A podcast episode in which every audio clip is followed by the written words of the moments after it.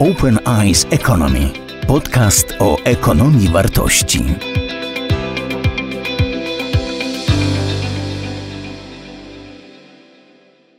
Będę kontynuował rozważania, a w tych rozważaniach chciałbym bardzo mocno nawiązać do tego, o czym mówił pan profesor Obój, to, co wydaje mi się bardzo ważne.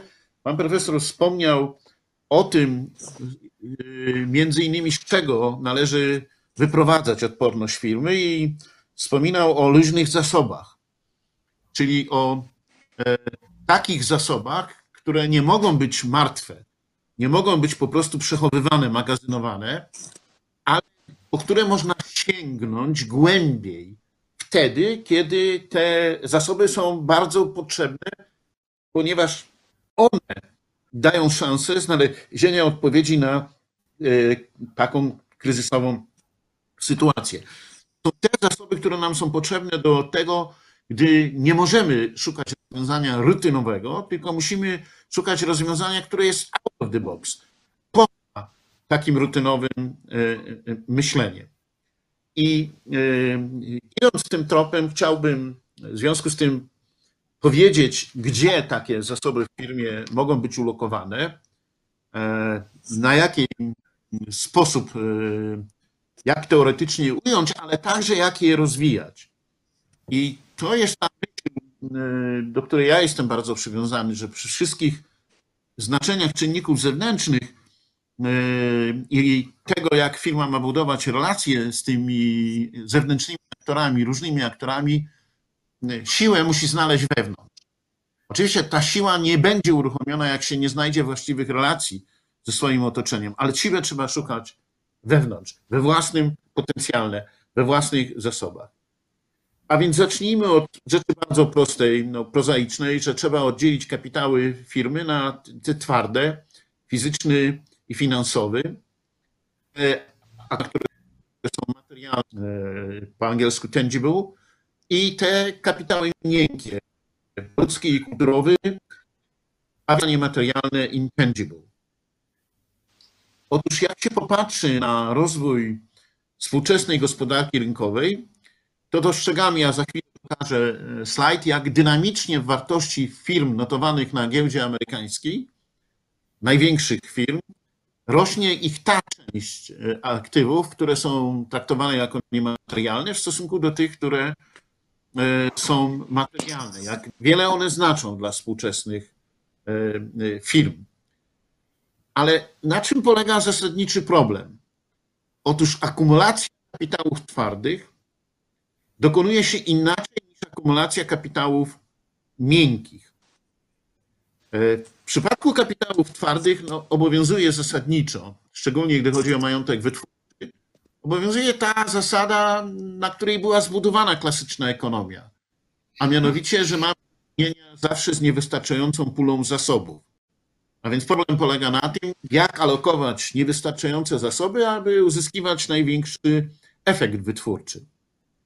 Otóż inaczej jest z tymi kapitałami miękkimi. One akumulują się inaczej, one się nie zużywają. Ich nie trzeba za każdym razem odtwarzać. Nie trzeba E, w związku z tym, tak jak w przypadku kapitału wytwórczego, amortyzować majątek, następnie zakupywać nowe, nowocześniejsze maszyny. Kapitały miękkie pomnażają się przez ich wykorzystywanie i ich nie ubywa, one nie ubywają. Można powiedzieć, im bardziej potrafimy je wykorzystywać, tym one rosną. Ale oczywiście ekonomicznie nie jest to taki bardzo prosty proces no bo można powiedzieć, to polegajmy tylko na kapitałach miękkich, a te kapitały twarde nie mają żadnego znaczenia. Tak nie wolno myśleć. To nie jest ekonomiczne myślenie. Otóż rzecz polega na tym, że bez tego wyposażenia, nazwijmy materialnego, bez aktywów materialnych, nie da się w ogóle pozyskać, móc wykorzystywać kapitały i aktywa miękkie. E, że dopiero pewna skala materialnego e, wyposażenia daje możliwość sięgnięcia po to, co niematerialne. A jednocześnie jest tak, że im bardziej jesteśmy e, pod względem materialnym rozwiniętą firmą, im jesteśmy potężniejszą firmą, im większymi zasobami kapitału twardych dysponujemy, tym efektywność, produktywność tych kapitałów zależy w bardzo dużym stopniu od tego, czy dodajemy do tego właśnie te zasoby miękkie, te kapitały miękkie. I to łatwo zobaczyć, że jeśli chcemy dzisiaj rozmawiać na przykład o takiej firmie jak Lotos, ja pamiętam spotkania z, z prezesem Olechnowiciem, Pawłem Olechnowiciem, który 14 lat kierował tą pismo, tą firmą i został z tej firmy, w tej firmie zastąpiony ludzi dużo mniej przez niego zaopatrzonych, kiedy mówił, my jedną z trzech najnowocześniejszych firm petrochemicznych, ale jeśli chodzi o nasz kapitał miękki, o naszą wiedzę i kompetencje w wykorzystaniu tego, co technologicznie stworzyliśmy, jesteśmy daleko w tyle. My musimy podnieść właśnie tę drugą część kapitału, żeby produktywnie wykorzystywać tą materię. To samo można powiedzieć o które rozwija nowoczesne systemy komunikacyjne. Pytanie, czy potrafi inteligentnie tymi systemami zarządzać, aby w istocie rzeczy będziemy mogli się szybciej i mniej szkodliwy dla środowiska przemieszczać. Jeśli tego nie potrafi, to znaczy, że to, co nas kosztuje i co trzeba odtwarzać, nie wytwarza dóbr i usług, które mogłoby wytwarzać, gdybyśmy potrafili lepiej nasz, e, nasze aktywa materialne wykorzystać. I wspomniałem już o, tej, o tym zestawieniu tabelarycznym, które pokazuje, jak w drugiej, w ostatnim ćwierćwieczu XX wieku gwałtownie rosła znaczenie aktywów niematerialnych w tych największych firmach. Powiedzmy sobie wprost, że takie firmy jak Google, Facebook czy Amazon są firmy, e, których właśnie dlatego są tak potężne, że ich relacja pomiędzy tym, co one w kategoriach aplikacyjnych, w kategoriach technologicznych, wiedzy, zdolności do przetwarzania informacji, a więc tego, co jest związane z kapitałami miękkimi, są po prostu lepsze niż inne, a nie, ich przewaga nie polega wyłącznie na tym, że one mają więcej e, zasobów stricte materialnych, wręcz e, fizycznych. Oczywiście dysponują ogromnymi zasobami kapitału. To pozwala im także zyskiwać przewagę. Tego nie wolno, o tym nie wolno zapomnieć. I teraz to powiedziawszy, to jest takim rozważaniem no, akademickim, e, wykładowym. Chciałbym nawiązać do jest dużo bardziej aktualne. Mianowicie e, Bank Światowy w roku publikuje bardzo ważny raport, to się nazywa Wealth Development Report. To są rzeczywiście niezwykle e, kompetentne opracowania przygotowywane przez ogromne zespoły ekspertów z całego świata, które przedstawiają jakieś kluczowe zagadnienie dla gospodarki e, światowej danego roku. W zeszłym roku raport dotyczył przyszłości pracy. I tutaj jest myśl, którą prezes Banku Światowego dołączył do tego raportu, mówiąc o tym, że to, co nas czeka e, w przyszłości, nie będzie polegało na tym, że chodzi o e, jakieś nowe, specyficzne umiejętności. Ważniejsze będzie to, jaka będzie kombinacja pomiędzy różnego rodzaju umiejętnościami, kompetencjami, które dzisiaj już są dostępne pod ręką. Chodzi o to, czy potrafimy taką kombinację naszej wiedzy technologicznej, umiejętności rozwiązywania problemów, umiejętności krytycznego myślenia, łączyć z takimi cechami ludzkiego postępowania, jak upór, jak współpraca, jak empatia.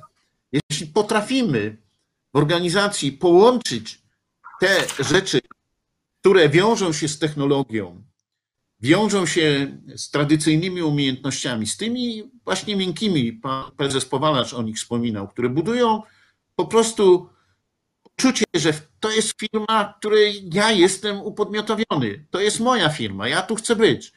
Ja chcę tutaj to, co potrafię, dodawać do tego, co potrafią inni. I jeśli tak, to ja mam wrażenie, że niezależnie od tego, co się stanie, w wyniku zmian, y, które my w tej chwili uczestniczymy i do jakiegoś stopnia obserwujemy, to mam wrażenie, że to, gdzie najpewniej będziemy zyskiwali odporność, bierze się właśnie z tego poszukiwania umiejętności połączenia tego, co jest rzeczywiście współcześnie twarde, bo to, co współcześnie twarde, wygląda inaczej niż kiedyś, bo to już nie chodzi tylko powiedzmy o maszyny czy surowce, ale raczej o technologię i wiedzę z tym, tą technologią związaną. Z tym, co jest miękkie, co jest potrzebne, żeby rzeczywiście szukać nowych zastosowań tych technologii. I w tej nowej gospodarce, gospodarce tych, yy, cyfrowej, rolę, którą kiedyś wypełniała infrastruktura techniczna, wypełnia infrastruktura wiedzy. W związku z tym chcę więc powiedzieć, że każda nowoczesna firma, firma, która chce być odporna, musi być fabryką wiedzy, musi być generatorem wiedzy, a ta wiedza opiera się na potencjale intelektualnym pracowników tej firmy. No to jest podstawowe aktywo, na którym trzeba budować tę wiedzę, fabryka generuje. Ale to zarazem oznacza, że generowany proces uczenia się muszą być w firmie, w przedsiębiorstwie połączone. I to uczenie jest inaczej. To nie jest już trening, to nie jest trening, to nie jest szkolenie. To jest wzajemne uczenie się ludzi, dlatego że jak oni rozwiązują bardziej złożone problemy, to uzupełniają perspektywy poznawcze, uzupełniają swoje spojrzenie i uzupełniają wiedzę. To nie jest przypadek, że w wielu firmach szuka się także miejsca dla humanistów, bo oni dodają ten element, którego bardzo często w firmach brakuje. W związku z tym można powiedzieć, że ta firma, która chce zbudować odporność, musi ją budować na zasadzie firma dlatego się będzie rozwijała, że rozwijają się jej pracownicy. Że tak jak Lester powiedział na początku, nie mogą być oni własnością firmy. Jeśli oni nie będą chcieli być w tej firmie, wnosić tego, co potrafią, najczęściej będą patrzyli, kto zapłaci im więcej, żeby poszli i dalej będą skoczkami do kolejnej firmy.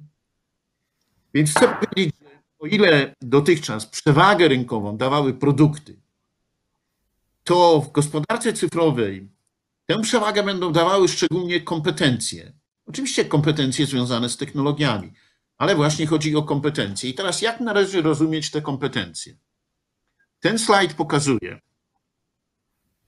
że sięgamy do artificial intelligence, do sztucznej inteligencji, kiedy mamy machine learning, kiedy mamy maszynowe uczenie się, kiedy mamy ogromne zbiory danych, zresztą te zbiory danych są dzisiaj przykład do prognozowania krzywej e, epidemii, pozwalają, jeśli e, są rzetelne dane, rzeczywiście określić, gdzie jest ten moment, w którym powinny być restrykcje e, cofane stopniowo. Nie chcę dyskutować, czy my akurat potrafimy to robić w Polsce i czy mamy wystarczającą zdolność w tym zakresie, tego nie jestem pewien, ale jeśli to wszystko ma sens, to znaczy, że z jednej strony cały ten proces dzisiaj gospodarki cyfrowej zaczyna się od danych. Z danych, które przetworzone maszynowo rodzi się informacja, ale z informacji musi się rodzić wiedza, ta wiedza, która prowadzi do tego, że inaczej patrzymy na to, na co dotychczas patrzyliśmy, a się mądrość rozumiana jako doświadczenie, jako zdolność do wychodzenia poza schematy, jako zdolność właśnie kształtowania również tej wyobraźni i te procesy, o których mówię, które przechodzą z jednego do drugiego, wiążą się i z technologią, ale wiążą się też ze współpracą między ludźmi. To nie jest tylko relacja maszyny do maszyny, rzeczy. To nie jest tylko relacja człowieka do maszyny, ale to jest także relacja człowieka do człowieka. Również istnienia takich, takich zespołów jak zespoły zadaniowe czy zespoły kryzysowe, które muszą szukać nowych rozwiązań. W związku z tym to powoduje inaczej patrzeć na relacje pomiędzy technologią a innymi kompetencjami, które posiadają ludzie, i to jest właśnie droga, która mnie się wydaje najbardziej obiecująca dla budowania odporności na teraz i na potem. Jakie są konkluzje e, z tego e, rozumowania? Otóż potrzebujemy nowych i nieznanych krzyżowych kompetencji, ale budowanych ze składników, które na ogół znamy. I teraz te kompetencje można rozwijać wtedy, kiedy rozwiązujemy konkretny problem. Kiedy nie ćwiczymy na sucho, ale po prostu stajemy wobec takiego wyzwania, jakim stajemy teraz i musimy sprostać temu rozwojowemu wyzwaniu. Że jednocześnie te kompetencje wynikają e, z łączenia procesu uczenia się i zdobywania wiedzy z procesu generowania i wzajemnego uczenia się. To nie jest, są procesy, w których ważne są tylko jednostki, ważne są jednostki i te zbiorowości, w których one uczestniczą. Dalej, że inaczej trzeba popatrzeć na relacje pomiędzy tym, jak wygląda kształcenie i przygotowanie do pracy zawodowej, a pomiędzy tym, jak funkcjonują firmy. Kształcenie i proces dydaktyczny, jeśli to, co mówi profesor wspomniał, a ja to mocno podkreślam i rozwijam, ma sens, to ponownie trzeba wymyślić dydaktykę. Nie da się z góry zaprogramować na lata. W istocie rzeczy przestaje mieć sens coś, co nazywa się programem nauczania, co jest budowane parę lat, zanim zacznie się ten proces realizować. Bo to, co wiemy o tym, o świecie, w momencie, kiedy student zaczyna studiować, a to, co wiemy, kiedy on kończy studia, to są zupełnie inne, inna wiedza i inne światy w istocie rzeczy. W tym sensie wszystkie studia muszą stać się do pewnego stopnia dualne, to znaczy, że studenci muszą od pewnego momentu studiów uczestniczyć w praktycznym rozwiązywaniu problemów, bo tylko inaczej, inaczej nie wykształcą sobie tej zdolności do generowania wiedzy, wzajemnego uczenia się, zdobywania doświadczenia, które daje później właśnie to, co można nazwać wisdom, co można nazwać mądrością. W związku z tym chodzi też o to, byśmy zrozumieli, że mamy różnego rodzaju wiedzę, i tą techniczną, i tą dotyczącą systemów społecznych, i tą, która dotyczy właśnie porządku etycznego, porządku aksjonormatywnego, i musimy umiejętnie te rzeczy połączyć.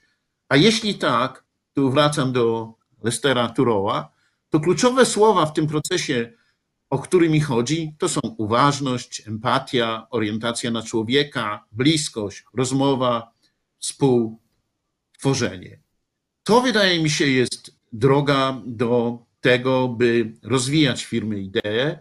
To jest też moim zdaniem droga do tego, by budować odporność, by być przygotowanym do E, sprostania wyzwaniom, również takim wyzwaniom, z jakim mamy obecnie do czynienia. I jeśli mógłbym prosić i pana profesora, i pana prezesa teraz o końcowy komentarz, o spojrzenie na to całościowe, o czym dzisiaj rozmawialiśmy, to, to ułatwi mi skonkludowanie i zamknięcie wykładu. Panie profesorze.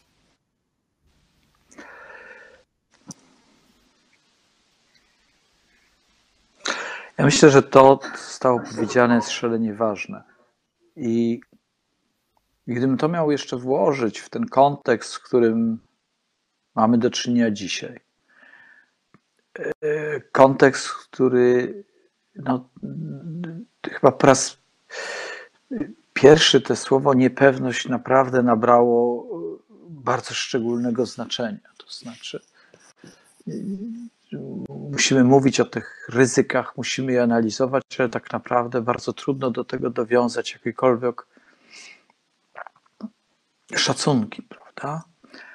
To, to, to dorzucając do tego, co Pan powiedział, ja powiedział, że zwłaszcza w świecie gospodarczym, na liderach i na prezesach, takich jak Pan Prezes Powalacz, ciąży odpowiedzialność za jeszcze dwie rzeczy: za optymizm i odwagę.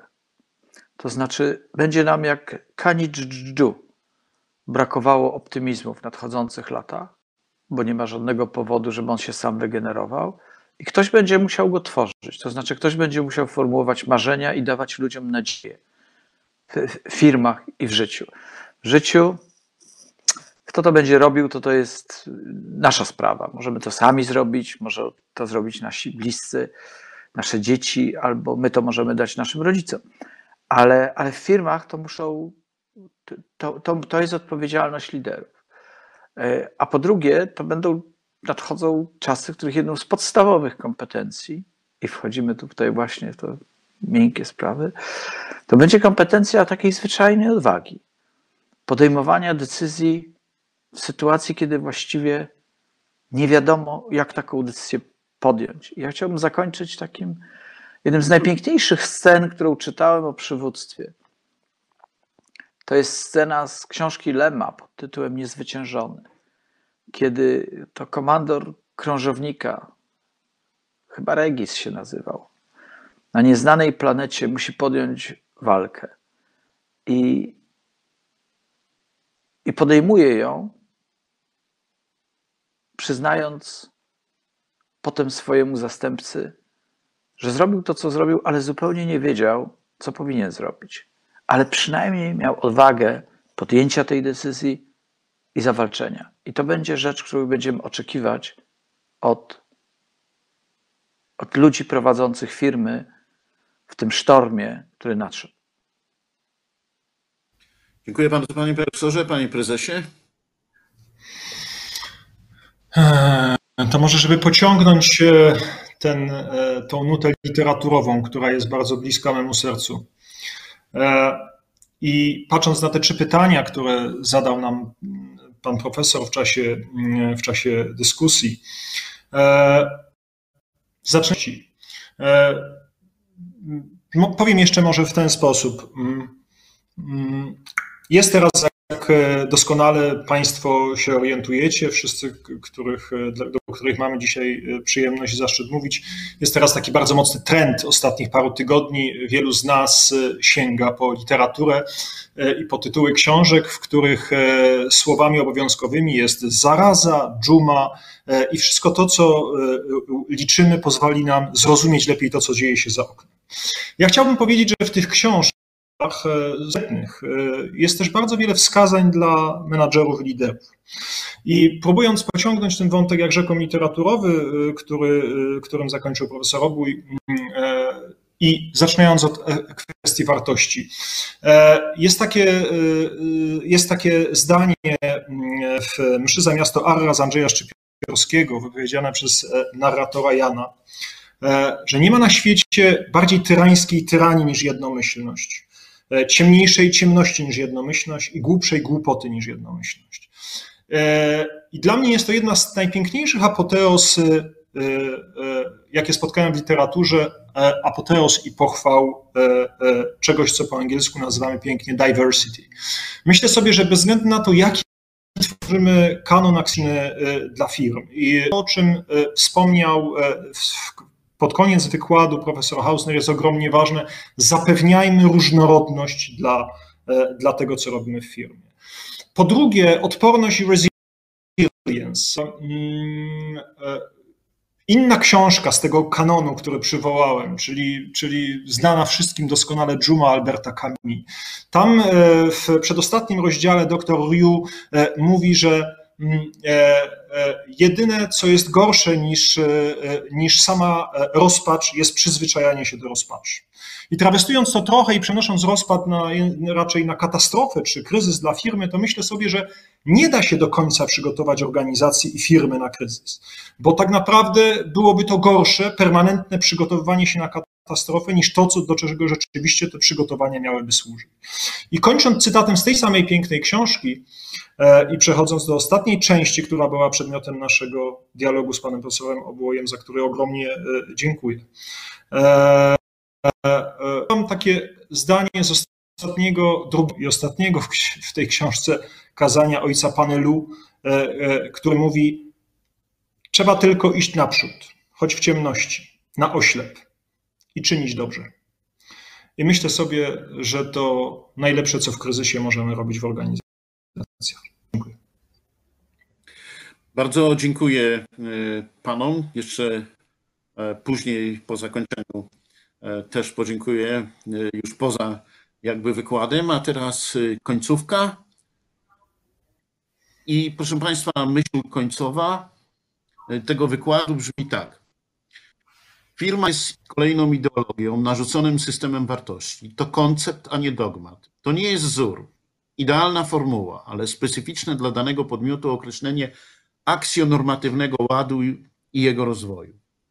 Kluczowe dla zrozumienia i interpretacji tego konceptu, jak i innych konceptów, które chcą podkreślić wagę porządku akcjonormatywnego firmy, jest to, że wartości muszą być wytwarzane, a nie tylko deklarowane czy wyznawane.